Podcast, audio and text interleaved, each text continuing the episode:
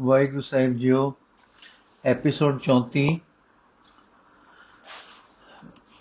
ਸਾਖੀ ਗੁਲਾਬੇ ਦਾ ਭਾਗ ਦੂਜਾ। ਹਮ ਠੀਕ ਨੀਚ ਸੇ ਉਤਮ ਵੇ, ਹਰ ਕੀ ਸਰਨਾਈ ਪਾਥਰ ਡੁਬਦਾ ਕਾਢ ਲਿਆ, ਸਾਚੀ ਵਡਿਆਈ। ਬਿਕਸੇ ਅੰਮ੍ਰਿਤ ਭੈ ਗੁਰਮਤ ਬੁੱਧ ਪਾਈ। ਅਕੋ ਪਰਮਲ ਭੈ ਅੰਤਰ ਵਾਸਨਾ ਵਸਾਈ।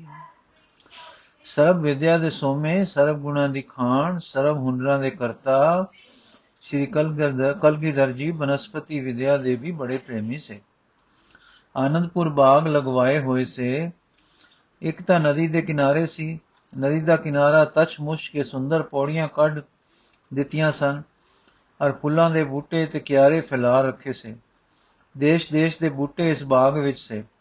ਅੰਗੂਰ ਤੇ ਬਦਾਮ, ਸੇਬ ਤੇ ਨਾਸ਼ਪਾਤੀਆਂ ਬਿਨਫਸ਼ਾਂ ਦੇ ਫੁੱਲ ਤੇ ਹੋਰ ਸੁਗੰਧਤ ਝਾੜੀਆਂ, ਹਿਮਾਲਾ ਦੇ ਜੰਗਲੀ ਗੁਲਾਬ ਸੇਵੜੀ, ਦੇਸ਼ੀ ਗੁਲਾਬ, ਮੇਟੀਆਂ ਲਾਚੀਆਂ, ਮੋਟੀਆਂ ਲਾਚੀਆਂ ਆਦਿਕ ਵਨ ਵਨ ਦੀ ਬਨਸਪਤੀ ਦਾ ਮਾਨੋ ਨਗਰ ਵਸਾ ਦਿੱਤਾ ਸੀ। ਇਥੋਂ ਤਾਈ ਕਿ ਹਰ ਸਾਲ ਕਸ਼ਮੀਰੋਂ ਕੇਸਰ ਦੀਆਂ ਜੜਾਂ ਗੰਢੀਆਂ ਮੰਗਵਾਈਆਂ ਜਾਂਦੀਆਂ ਸੀ, ਜੋ ਬੜੀ ਹਿੰਮਤ ਨਾਲ ਪੱਥਰ ਤੇ ਮਿੱਟੀ ਦੇ ਗੋਲ ਗਮਲਿਆਂ ਵਰਗੇ ਭਾਂਡਿਆਂ ਵਿੱਚ ਲਾਈਆਂ ਜਾਂਦੀਆਂ ਔਰ ਇੱਕ ਲੋ ਫੁੱਲਾਂ ਦਾ ਮਹਾਰਾਜ ਜੀ ਦੇ ਬਗੀਚੇ ਵਿੱਚ ਜ਼ਰੂਰ ਹੀ ਬਹਾਰ ਹੋ ਜਾਂਦਾ।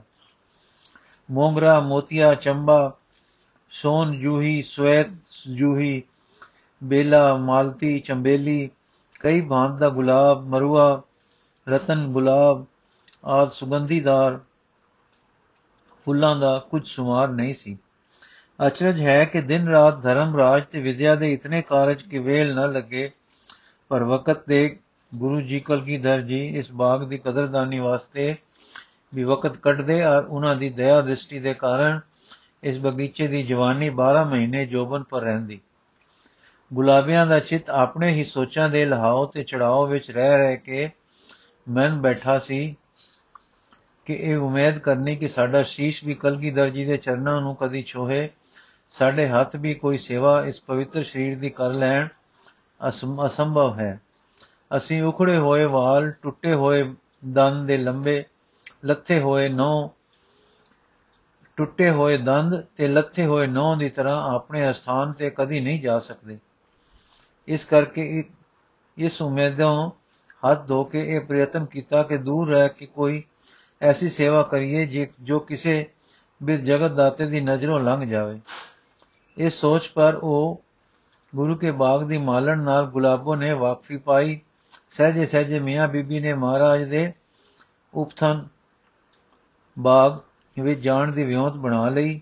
ਉੱਥੇ ਜਾ ਕੇ ਖਾਸ-ਖਾਸ ਸੇਵਾ ਨੂੰ ਹੱਥ ਲਾਉਣਾ ਵੀ ਆਰੰਭ ਕੀਤਾ।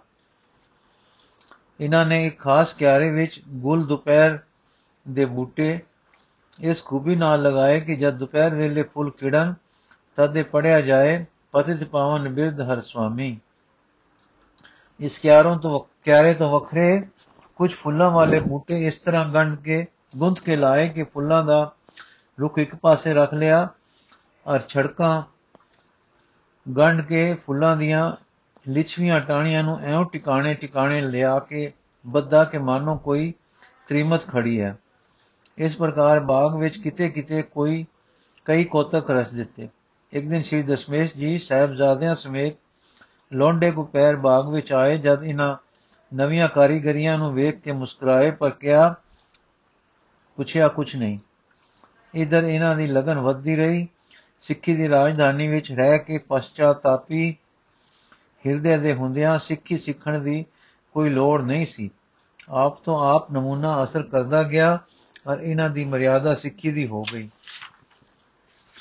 ਸਿੱਖ ਮਾਲੀ ਦੀ ਸੰਗਤ ਨੇ ਬਾਣੀ ਪੜ੍ਹਨੀ, ਸੇਵਾ ਕਰਨੀ, ਨਿਰਮਾਣ ਹੋਣਾ, ਛਲ ਛਿੱਦਰ ਤੋਂ ਪਾਰ ਰਹਿਣਾ, ਇਹ ਗੁਣ ਸਿਖਾ ਦਿੱਤੇ। ਸਿਆਲ ਦੀ ਸੀਤ ਵੱਧਦੀ ਜਾਂਦੀ ਸੀ ਤੇ ਬਾਗ ਦੇ ਫੁੱਲ ਮਾਰੇ ਕੱਕਰ ਦੇ ਤੇ ਪਾਲੇ ਦੇ ਮੁਕ ਸੁੱਕਦੇ ਜਾਂਦੇ ਸੀ। ਇੱਕ ਦਿਨ ਗੁਲਾਬਿਆਂ ਨੇ ਕੀ ਡਿੱਠਾ ਕਿ ਸਿੱਖ ਮਾਲੀ ਹੁਰੀ ਇੱਕ ਛਾਏਦਾਰ ਜਗ੍ਹਾ ਵਿੱਚ ਗੁਲਾਬ ਦੇ ਗੁੱਟੇ ਤੇ ਗਮਲੇ ਇਕੱਤਰ ਕਰ ਰਹੇ ਹਨ। ਪੁੱਛਣੇ ਤੋਂ ਪਤਾ ਲੱਗਾ ਕਿ ਦਸ਼ਮੇਸ਼ ਜੀ ਦਾ ਗੁਰਪੁਰਬ ਵਰੇ ਗਣ ਨੇੜੇ ਆ ਰਿਹਾ ਹੈ। ਉਸ ਦਿਨ ਭਾਰੀ ਦੀਵਾਨ ਲੱਗਣਾ ਹੈ ਤੇ ਫੁੱਲਾਂ ਨੇ ਲੱਭੇ ਹੱਥ ਨਹੀਂ ਆਉਣਾ। ਇਸ ਕਰਕੇ ਛਾਇਆ ਵਿੱਚ ਸੰਭਾਲ ਰਿਹਾ ਹਾਂ ਕਿ ਜਿੰਨੇ ਕੁ ਵਧੇਕ ਬੂਟੇ ਬਚ ਸਕਣ, ਉਨੇ ਹੀ ਸਹੀ। ਬਾਗ ਦੇ ਵੱਡੇ ਮਾਲੀ ਭਾਈ ਕੇਸਰਾ ਸਿੰਘ ਜੀ ਕੇਵਲ ਮਾਲੀ ਹੀ ਨਹੀਂ ਸੇ, ਸਗੋਂ ਸੇਵਾ ਦੇ ਭਾਰੀ ਸ਼ੁਕੀਨ ਸੇ। ਬਾਗ ਦੇ ਕਾਰਦਾਰ ਹੋਣ ਕਰਕੇ ਇਹਨਾਂ ਨੂੰ ਅਸ਼ਚਰਜ ਮੂਰਤੀਆਂ ਦੇ ਮੇਲ ਮਿਲਾਪ ਹੁੰਦੇ ਸੇ, ਇਸ ਕਰਕੇ ਅਮੋਲਕ ਸੇਵਾ ਦੇ ਵੇਲੇ ਵੀ ਹੱਥ ਆਇਆ ਕਰਦੇ ਸੀ। ਕਾਂਸੀ ਦੇ ਪੰਡਤ ਰਾਘੋਬਾ ਨੂੰ ਜਦ ਔਰੰਗਜ਼ੇਬ ਨੇ ਇਸ ਜੁਰਮ ਵਿੱਚ ਕਤਲ ਕਰਾ ਦਿੱਤਾ ਸੀ ਕਿ ਵਿਸ਼ੇਸ਼ਰ ਨਾਥ ਦੇ ਮੰਦਰ ਨੂੰ ਮਸਜਿਦ ਬਣਾਉਣ ਦੀ ਤਜਵੀਜ਼ ਵੇਲੇ ਇਸ ਨੇ ਰਤਾ ਕੋ ਚੂੰ ਚਰਾ ਕੀਤੀ ਸੀ। ਪੰਡਤ ਦੀ ਇਸਤਰੀ ਤ੍ਰਿਯੰਬਕਾ ਬਾਈ ਆਪਣੇ ਇਕਲੌਤੇ ਪੁੱਤਰ ਤਿਲਕਨਾਥ ਨੂੰ ਲੈ ਕੇ ਮਰਦਾਵਾਂ ਵੇਸ਼ ਕਰਕੇ ਕਾਂਸੀ ਤੋਂ ਉੱਠ ਨਸੀ ਸੀ। ਕਿਉਂਕਿ ਉਸ ਨੂੰ ਆਪਣੇ ਤੇ ਬੱਚਿਆਂ ਤੇ ਤਸੀਹਾ ਮਿਲਣ ਦੀ ਖਬਰ ਲੱਗ ਗਈ ਸੀ। ਹਾਂ ਹਾਂ, ਇਤਨੇ ਬਾਰੇ ਹਿੰਦੁਸਤਾਨ ਜੈਸੇ ਦੇਸ਼ ਵਿੱਚ ਇਸ ਅਨਾਥ ਇਸਤਰੀ ਵਾਸਤੇ ਕੋਈ ਜਗ੍ਹਾ ਸਿਰ ਲੁਕਾਉਣੇ ਦੀ ਨਹੀਂ ਸੀ, ਜਿੱਥੇ ਔਰੰਗਜ਼ੇਬ ਦੇ ਕਹਿਰ ਦੀ ਤਪਤ ਤੋਂ ਛਾਇਆ ਮਿਲੇ। ਗਾਬਰ ਦੀ ਤੇ ਬੋਰਾਨੀ ਹੋਈ ਨੂੰ ਚੇਤਾ ਆ ਗਿਆ ਕਿ ਪਤੀ ਜੀ ਦੇ ਮਿੱਤਰ ਕਾਸ਼ੀਨਾਥ ਜਦ ਅਤ ਸਤਾਏ ਗਏ, ਤਦ ਕਾਸ਼ੀ ਨੇ, ਕਾਸ਼ੀ ਤੋਂ ਨਸ ਕੇ ਦਸ਼ਮੇਸ਼ ਕਲਗੀਧਰ ਜੀ ਦੀ ਓਟ ਉਹਨਾਂ ਨੇ ਲਈ ਸੀ। ਇਸ ਤੋਂ ਖਿਆਲ ਫੁਰਿਆ ਕਿ ਮੈਨੂੰ ਵੀ ਜੇ ਇਸ ਭਾਰੀ ਕਲੂਕਾਲ ਵਿੱਚ ਉਹੀ ਓਟ ਮਿਲੇ ਤਾਂ ਦਿਨ ਬੀਤਣਗੇ। ਸੋ ਵਿਚਾਰੀ ਅਨੇਕ ਜਫਰ ਜਲਦੀ ਕਿਤਨੇ ਚਿਰ ਬਾਅਦ ਅਨੰਦਪੁਰ ਪਹੁੰਚੀ? ਦੇਵਤ ਨਾਲ, ਦੇਵ ਨੈਤ ਨਾਲ ਕੇਸਰਾ ਸਿੰਘ ਦੀ ਵੋਟੀ ਕਰਮਕੌਰ ਨੂੰ ਇਹ ਮਾਈ ਮਿਲ ਪਈ। ਕਰਮਕੌਰ ਉਸ ਨੂੰ ਸਫਰਾ ਮਾਰੀ, ਥੱਕੀ ਤੇ ਟੁੱਟੀ ਹੋਈ ਦੇਖ ਕੇ ਆਪਣੀ ਕੁਟਿਆ ਵਿੱਚ ਲੈ ਗਈ ਔਰ ਚੰਗੀ ਆਗਤ ਭਗਤ ਕੀਤੀ। ਤ੍ਰਿੰਬਕਾ ਬਾਈ ਅਸਲ ਵਿੱਚ ਸੁਪੁੱਤਰ ਸਣੇ ਬਿਮਾਰ ਸੀ ਕਰਮਕੌਰ ਨੇ ਇਸ ਇਸਤਰੀ ਦੀ ਸੇਵਾ ਸਿਰ ਚੁੱਕੀ ਆਪਣੇ ਇੱਕ ਨਾਲ ਦੀ ਕੁੱਟੀ ਵਿੱਚ ਵਿਸ਼ਰਾਮ ਦਿੱਤਾ ਇਲਾਜ ਵਾਸਤੇ ਹਕੀਮ ਸੇਵਾ ਵਾਸਤੇ ਆਪ ਦਿਲਾਸੇ ਵਾਸਤੇ ਮਹਾਰਾਜ ਜੀ ਦੀ ਬਾਣੀ ਧੀਰਜ ਵਾਸਤੇ ਕਲਗੀਧਰ ਜੀ ਦੇ ਗੁਣਾਨੁਵਾਦ ਤੇ ਪਰਲੌਕਿਕ ਸੁੱਖਾਂ ਦੀ ਆਸ਼ਾ ਵਾਸਤੇ ਸਿੱਖੀ ਦਾ ਵਰਣਨ ਆਦ ਉਪਰਾਲੇ ਹਰ ਵੇਲੇ ਕਰਦੀ ਹੁਣੇ ਪੰਤਾਣੀ ਰਾਜੀ ਹੋ ਗਈ ਸੀ ਤੇ ਸੇਵਾ ਵਿੱਚ ਕੁਝ ਕੁਝ ਹੱਥ ਪੈਰ ਮਾਰਦੀ ਸੀ ਚੰਬੇਲੀ ਦੇ ਫੁੱਲ ਆਪ ਤੋੜਦੀ ਔਰ ਸੋਹਣੇ ਸਿਹਰੇ ਗੂੰਦ ਕੇ ਸ਼੍ਰੀ ਕਲਗੀਧਰ ਜੀ ਵਾਸਤੇ ਕਰਮ ਕੌਰ ਦੇ ਹੱਥੀਂ ਭੇਜਦੀ। ਕਰਮ ਕੌਰ ਨੇ ਇੱਕ ਕੁੱਟੀ ਸ਼੍ਰੀ ਗੁਰੂ ਗ੍ਰੰਥ ਸਾਹਿਬ ਵਾਸਤੇ ਰਚੀ ਹੋਈ ਸੀ। ਤ੍ਰਿੰਬਕਾ ਬਾਈ ਗੁਰਮੁਖੀ ਪੜ ਗਈ ਸੀ। ਉਸ ਕੁੱਟੀ ਵਿੱਚ ਇਹ ਵੀ ਪਾਠ ਕਰਦੀ। ਸਨੇ ਸਨੇ ਗੁਲਾਬੋ ਨੂੰ ਵੀ ਕਰਮ ਕੌਰ ਦੀ ਗੁਪਤ ਸੇਵਾ ਦਾ ਪਤਾ ਲੱਗਣ ਲੱਗ ਗਿਆ। ਇਥੋਂ ਤਾਈ ਕਿ ਇੱਕ ਦਿਨ ਗੁਲਾਬੋ ਨੇ ਪੁੱਛਿਆ हे ਮਾਤਾ ਕਰਮ ਕੌਰ, ਮੈਂ ਤਾਂ ਪਤਿਤ ਹੋਣੇ ਕਰਕੇ ਤੁਸਾਂ ਧਰਮੀ ਜੀਵਾਂ ਦੇ ਨਿਕਟ ਖਣਾਉਣ ਦੇ ਲਾਇਕ ਨਹੀਂ, ਪਰ ਇਹ ਬੀਬੀ ਤਾਂ ਹਿੰਦੂ ਧਰਮ ਹੈ। ਇਸ ਨੇ ਕਿਉਂ ਅੰਮ੍ਰਿਤ ਛਕਾ ਕੇ ਮਹਾਰਾਜ ਦੇ ਚਰਨੀ ਨਹੀਂ ਲਾਇਆ? ਇਸ ਨੂੰ ਕਿਉਂ ਅੰਮ੍ਰਿਤ ਛਕਾ ਕੇ ਮਹਾਰਾਜ ਦੇ ਚਰਨੀ ਨਹੀਂ ਲਾਇਆ? ਕਰਮ ਕੌਰ ਨੇ ਉੱਤਰ ਦਿੱਤਾ ਕਿ ਇਹ ਸਭੋ ਕੁਝ ਹੋਵੇਗਾ। ਸਿੰਘ ਜੀ ਤੇ ਇਹ ਦਾਸੀ ਗੁਰਪੁਰਬ ਵਾਸਤੇ ਕਈ ਸੁਗਾਤਾਂ ਮਹਾਰਾਜ ਲਈ ਤਿਆਰ ਕਰ ਰਹੇ ਹਨ। ਇਹ ਪੰਡਤਾਣੀ ਜੀ ਗੁਰੂ ਜੀ ਵਾਸਤੇ ਛੰਦ ਰਚ ਰਹੇ ਹਨ। ਉਸ ਦਿਨ ਇਹ ਸਾਰੇ ਪੇਸ਼ ਹੋਣਗੇ। ਆਓ ਮੇਰੇ ਨਾਲ ਇਹ ਕਹਿ ਕੇ ਨਾਲ ਲੈ ਟੁਰੀ। ਇੱਕ ਹੋਰ ਕੁੱਟੀ ਵਿੱਚ ਜਾ ਕੇ ਕੀ ਡਿੱਠਾ ਕਿ ਦੋ ਛੋਟੇ ਛੋਟੇ ਬਾਲਕ ਪੰਗੂੜੇ ਝੂਟ ਰਹੇ ਹਨ। ਅਰ ਦੋ ਪਹਾੜਾਂ ਉਹਨਾਂ ਦੀ ਪਾਲਣਾ ਕਰ ਰਹੀਆਂ ਹਨ। ਪੁੱਛਣ ਪਰ ਪਤਾ ਲੱਗਾ ਕਿ ਇਹ ਦੋ ਬੱਚੇ ਇੱਕ ਪਹਾੜੀ ਰਾਜ ਕਨਿਆ ਨੂੰ ਜਨਮੇ ਸੇ, ਸੋ ਉਸਨੇ ਆਪਣੇ ਮਾਰੇ ਜਾਣੇ ਦੇ ਭੈ ਕਰਕੇ ਇੱਕ ਨੌਕਾ ਜਈ ਲੱਕੜੀ ਦੀ ਵੱਡੀ ਪਰਾਤ ਸਮਝੋ, ਸਮਝੇ ਵਿੱਚ ਪਾ ਕੇ ਨਦੀ ਵਿੱਚ ਰੋੜ ਦਿੱਤੇ ਸੀ। ਪਤੀ ਜੀ ਨੂੰ ਇਸ਼ਨਾਨ ਕਰਦਿਆਂ ਇਹ ਲੱਭ ਪਏ ਸੀ। ਅਸਾਂ ਨੇ ਇਹਨਾਂ ਨੂੰ ਲਿਆ ਕੇ ਪਾਲਣਾ ਪਾ ਦਿੱਤਾ। ਮਾਇਆ ਗੁਰੂ ਕਲਗੀਧਰ ਕਲਗੀਧਰ ਜੀ ਹੈ ਦੀ ਹੈ, ਮਸੂਮਾ ਦੀ ਸੇਵਾ ਗੁਰੂ ਜੀ ਦੀ ਪ੍ਰੇਰਣਾ ਨੇ ਕਰਾ ਦਿੱਤੀ ਹੈ। ਸਪਤਮੀ ਵਾਲੇ ਦਿਨ ਇਹ ਵੀ ਦੀਨ ਬੰਦੂ ਦੇ ਦੀ ਸੇਵਾ ਵਿੱਚ ਹਾਜ਼ਰ ਕਰਾਂਗੇ। ਫਿਰ ਮਾਈ ਨੇ ਇੱਕ ਬਸਤਾ ਖੋਲ ਕੇ ਕੋਈ 40 50 ਗੁਟਕੇ ਦੱਸੇ ਕਿ ਇਹ ਜਪ ਸਾਹਿਬ ਦੇ ਗੁਟਕੇ ਹਨ ਜੋ ਰਾਤਰ ਸਮੇਂ ਮੈਂ ਤੇ ਪਤੀ ਜੀ ਲਿਖਦੇ ਗਏ ਹਾਂ। ਇਹ ਵੀ ਸਪਤਮੀ ਵਾਲੇ ਦਿਨ ਸ੍ਰੀ ਗੁਰੂ ਜੀ ਪ੍ਰੇਮੀਆਂ ਨੂੰ ਆਪਣੇ ਹੱਥੀਂ ਦੇਣਗੇ। ਕਰਮ ਕੌਰ ਨੂੰ ਗੁਲਾਬੀਆਂ ਨਾਲ ਧਰਮ ਦਾ ਮੋਹ ਹੋ ਗਿਆ ਸੀ। ਉਹ ਚਾਹੁੰਦੀ ਸੀ ਕਿ ਇਸ ਜੋੜੀ ਨੂੰ ਵੀ ਸਪਤਮੀ ਦੀਆਂ ਭੇਟਾਂ ਵਿੱਚ ਹੀ ਮਹਾਰਾਜ ਜੀ ਦੇ ਹਜ਼ੂਰ ਪੇਸ਼ ਕਰੇ। ਇਸ ਕਰਕੇ ਗੁਲਾਬੋ ਨੂੰ ਨਾਲ ਲੈ ਕੇ ਆਪਣੀ ਇੱਕ ਦੁਭੈਣ ਦੇ ਘਰ ਗਈ ਔਰ ਪੁੱਛਿਆ ਕਿ, ਭੈਣ ਜੀ ਸਤਵੀਂ ਦੀ ਬੇਟਾ ਆਪਨੇ ਕੀ ਤਿਆਰ ਕੀਤੀ ਹੈ? ਉਸ ਦੁਭੈਣ ਨੇ ਉੱਤਰ ਦਿੱਤਾ, ਬੀਬੀ ਜੀ ਬੇਟਾ ਜੋਗੇ ਅਸੀਂ ਕੌਣ ਨਿਕਾਰੇ ਹਾਂ? ਦਸ਼ਮੇਸ਼ ਜੀ ਨੇ ਆਪਣੀ ਪ੍ਰੇਰਣਾ ਨਾਲ ਮੈਂ ਮੂੜ ਦੇ ਹੱਥ ਸਫਲ ਕਰਵਾਏ ਹਨ। ਇਸ ਦੇ ਜੋੜੇ ਲੋਈਆਂ, ਇੱਕ ਇਹ ਦੋ ਜੋੜੇ ਲੋਈਆਂ ਦੇ ਤਿਆਰ ਹੋਏ ਹਨ, ਜੋ ਬੇਟਾ ਕਰਾਂਗੀ ਜੇ ਕਬੂਲ ਪੈ ਗਏ ਤਾਂ। ਫਿਰ ਇੱਕ ਹੋਰ ਘਰ ਗਏ। ਉੱਥੇ ਪ੍ਰਸ਼ਨ ਕਰਨ ਤੇ ਦੱਸਿਆ ਗਿਆ ਕਿ ਇੱਕ ਗਰੀਬ ਰਾਜਪੂਤ ਨੇ ਗਾਉ ਪੈ ਕੇ ਕਿਰਮ ਤੁਰ ਪੈਸੇ ਉਸ ਦੀ ਸੇਵਾ ਵਾਹਿਗੁਰੂ ਪ੍ਰੇਰਣਾ ਵਿੱਚ ਹੋਈ ਹੈ। ਹੁਣ ਤੰਦਰੁਸਤ ਹੈ। ਸਿੱਖੀ ਧਰਮ ਦਾ ਪਿਆਸਾ ਹੈ। ਬਾਣੀ ਪੜਦਾ ਹੈ। ਸਪਤਮੀ ਦੀ ਭੇਟਾ ਉਸ ਭਲੇ ਪੁਰਖ ਨੂੰ ਕਰਕੇ ਯਾਚਨਾ ਕਰਾਂਗੀ ਕਿ ਦੀਨ ਬੰਧੂ ਜੀ ਉਸ ਨੂੰ ਚਰਨੀ ਲਾ ਲੈਣ ਇਸੇ ਪ੍ਰਕਾਰ ਇੱਕ ਹੋਰ ਘਰ ਗਏ ਤਦ ਉਸਨੇ ਦੱਸਿਆ ਕਿ ਮੈਂ ਤਾਂ ਕੁਝ ਨਹੀਂ ਕਰ ਸਕੀ ਕਿਉਂਕਿ 8-9 ਮਹੀਨੇ ਹੁਸ਼ਿਆਰਪੁਰੇ ਹੀ ਰਹੀ ਹਾਂ ਕੇਵਲ ਜਿੰਨੀ ਇੰਨੀ ਪ੍ਰੇਰਣਾ ਮਹਾਰਾਜ ਜੀ ਦੀ ਹੋਈ ਹੈ ਕਿ ਮੇਰੀ ਭੈਣ ਬਣਵਈਆ ਸਦਾ ਲੜਦੇ ਰਹਿੰਦੇ ਹੁੰਦੇ ਸੀ ਉਹਨਾਂ ਦੀ ਸਾਮਤਾ ਹੋ ਗਈ ਹੈ ਹੁਣ ਬੜੇ ਪਿਆਰ ਨਾਲ ਵਸਦੇ ਹਨ ਅੱਜ ਇੱਥੇ ਆ ਗਏ ਹਨ ਸਪਤਮੀ ਨੂੰ ਚਰਨ ਸ਼ਰਨ ਪ੍ਰਾਪਤ ਹੋਣਗੇ ਸੋ ਗੁਲਾਬੋ ਨੇ ਪਿਆਰ ਤੇ ਅਨੇਕ ਕਾਰਜ ਦੇਖੇ। ਕਿਸੇ ਨੇ ਸਪਤਮੀ ਦੇ ਦਿਨ ਲਈ ਫੁਲਕਾਰੀਆਂ ਤੇ ਬਾਗ ਕੱਢੇ। ਕਿਸੇ ਨੇ ਪੋਥੀਆਂ ਦੇ ਉਤਾਰੇ ਕਰੇ ਸੇ। ਕਿਸੇ ਨੇ ਕੰਗੇ ਕਿਰਪਾਨਾ ਤਿਆਰ ਕੀਤੇ ਕਰਵਾਏ ਸੇ। ਕਿਸੇ ਵੇਲੇ ਨੇ ਅੰਨ ਇਕੱਤਰ ਕੀਤਾ ਸੀ। ਕਿਸੇ ਨੇ ਸ੍ਰੀ ਗੁਰੂ ਗ੍ਰੰਥ ਸਾਹਿਬ ਜੀ ਦਾ ਉਤਾਰਾ ਕਰਕੇ ਬੀੜ ਤਿਆਰ ਕਰਵਾਈ ਸੀ। ਕਈਆਂ ਨੇ ਰੰਡੀਆਂ ਰੋਗੀਆਂ ਅਨਾਥਾਂ ਦੀ ਪਾਲਣਾ ਕੀਤੀ ਸੀ ਤੇ ਉਪਦੇਸ਼ ਦੇ ਕੇ ਅੰਮ੍ਰਿਤ ਦੇ ਅਧਿਕਾਰੀ ਤਿਆਰ ਕਰੇ ਸੀ। ਕਈਆਂ ਨੇ ਅਨਿਆਂ ਗੁੰਗਿਆਂ, ਬੋਲਿਆਂ, ਲੂਲਿਆਂ ਦੀ ਪਾਲਣਾ ਕਰੀ ਸੀ। ਕਈਆਂ ਨੇ ਰੱਬ ਅਰਥੀ ਸੜਕਾਂ ਦੀ ਮੁਰੰਮਤ ਕੀਤੀ ਸੀ। ਕਿਸੇ ਨੇ ਰੂਖੂ ਬੌਲੀ ਲਵਾਈ ਸੀ। ਗੱਲ ਕੀ ਗੁਰਪੁਰਬ ਦੇ ਪ੍ਰੇਮੀ ਸੱਚੇ ਸਿੱਧਕੀ ਸਿੱਖ ਯਥਾ ਸ਼ਕਤ ਸੇਵਾ ਕਰ ਕਰਕੇ ਅਨੰਦਪੁਰ ਜੀ ਨੂੰ ਉਮੜੇ ਚਲੇ ਆ ਰਹੇ ਸਨ ਕਿ ਆਪਣੇ ਸੱਚੇ ਸ਼ਹਿਨशाह ਦੇ ਦਰਬਾਰ ਵਿੱਚ ਪੇਸ਼ ਕਰਕੇ ਦੇਵੀ ਖੁਸ਼ੀ ਦਾ ਹਿੱਸਾ ਲੈ ਕੇ ਕਿਰਤਾਰਥ ਹੋਈਏ। ਇਹਨਾਂ ਸਤੋ ਗੁਣੀ ਖੁਸ਼ੀਆਂ ਦੀਆਂ ਤਿਆਰੀਆਂ ਦੇਖ ਦੇਖ ਕੇ ਗੁਲਾਬਾ ਤੇ ਗੁਲਾਬੋ ਬੜੇ ਅਚਰਜ ਹੁੰਦੇ ਸਨ। ਈਰਖਾ ਤੇ ਦੁਆਇਕ, ਲਾਲਚ ਤੇ ਹਟ ਨਾਲ ਸੜਦੀ ਧਰਤੀ ਵਿੱਚ, ਇਹ ਬੈਕੁੰਠ ਦਾ ਟੁਕੜਾ ਉਹਨਾਂ ਦੀ ਨਜ਼ਰ ਵਿੱਚ ਕਿੰਨਾ ਪੁੰਨਾ ਕਰਕੇ ਪੈ ਗਿਆ। ਕਿੱਥੇ ਸਾਰੀ ਭਾਰਤ ਭੂਮੀ ਤਮੋ ਗੁਣ ਨਾਲ ਦਗਧ ਹੋ ਰਹੀ ਹੈ, ਕਿੱਥੇ ਇਹ ਸਤੋ ਗੁਣੀ ਟੁਕੜਾ ਜੋ ਸਾਰੇ ਦੇਸ਼ ਵਿੱਚ ਸ਼ਾਂਤ ਤੇ ਸੁਨੇਹ ਭੇਜ ਰਿਹਾ ਹੈ। ਮੁਖੀ ਧਰਮ ਦੇ ਪਿਆਰੇ ਸਾਲ ਭਰ ਥਾਂ ਥਾਂ ਧਰਮ ਪ੍ਰਚਾਰ ਕਰਦੇ ਰਹੇ ਆਪਣੀ ਆਪਣੀ ਸੇਵਾ ਤੇ ਚਿੱਠੇ ਲਈ ਆ ਰਹੇ ਹਨ। ਗੁਲਾਬੇ ਇਹਨਾਂ ਨੂੰ ਦੇਖਦੇ ਤੇ ਪਸੰਦ ਹੁੰਦੇ ਹਨ, ਖਿੜਦੇ ਹਨ ਤੇ ਮੋਲਦੇ ਹਨ। ਪਰ ਜਦ ਇਹ ਸੋਚ ਪੈਦਾ ਹੁੰਦੀ ਹੈ, ਪੈਦਾ ਹੁੰਦੀ ਹੈ ਕਿ ਕਿਵੇਂ ਅੰਮ੍ਰਿਤ ਦਾ ਛਾਂਦਾ ਸਾਡੇ ਤਪਤ ਹਿਰਦਿਆਂ ਨੂੰ ਵੀ ਨਸੀਬ ਹੋਵੇ, ਤਾਂ ਨਿਰਾਸ਼ ਹੋ ਹੋ ਕੇ ਰਹਿ ਜਾਂਦੇ ਹਨ। ਇਹ ਵਿਚਾਰੇ ਜਾਣਦੇ ਹਨ ਕਿ ਅਸੀਂ ਕੱਟੇ ਜਾ ਚੁੱਕੇ ਹਾਂ। ਇਹਨਾਂ ਸੋਚਾਂ ਵਿੱਚ ਇੱਕ ਦਿਨ ਕੱਟ ਰਹੇ ਸੇ ਕਿ ਹਕੀਮ ਸਾਹਿਬ ਆ ਗਏ। ਗੁਲਾਬਿਆਂ ਨੇ ਉਹਨਾਂ ਨੂੰ ਨਿਯਤ ਮਕਾਮ ਵਿੱਚ ਉਤਾਰਾ ਦਿੱਤਾ, ਪਰ ਕਲੇਜਾ ਹਿਲ ਗਿਆ। ਸੂਰਜ ਜੋ ਇੱਕ ਵਹਿਣ ਵਿੱਚ ਜਾ ਰਹੀ ਸੀ, ਮਾਨੋ ਠੋਕਰ ਖਾ ਕੇ ਚੌਂਕ ਉੱਠੀ ਕਿ ਹਾਂ, ਅਸੀਂ ਕਿਸ ਕੁਕਰਮ ਦੇ ਕਾਰਜ ਲਈ ਇੱਥੇ ਆਏ ਹੋਏ ਹਾਂ।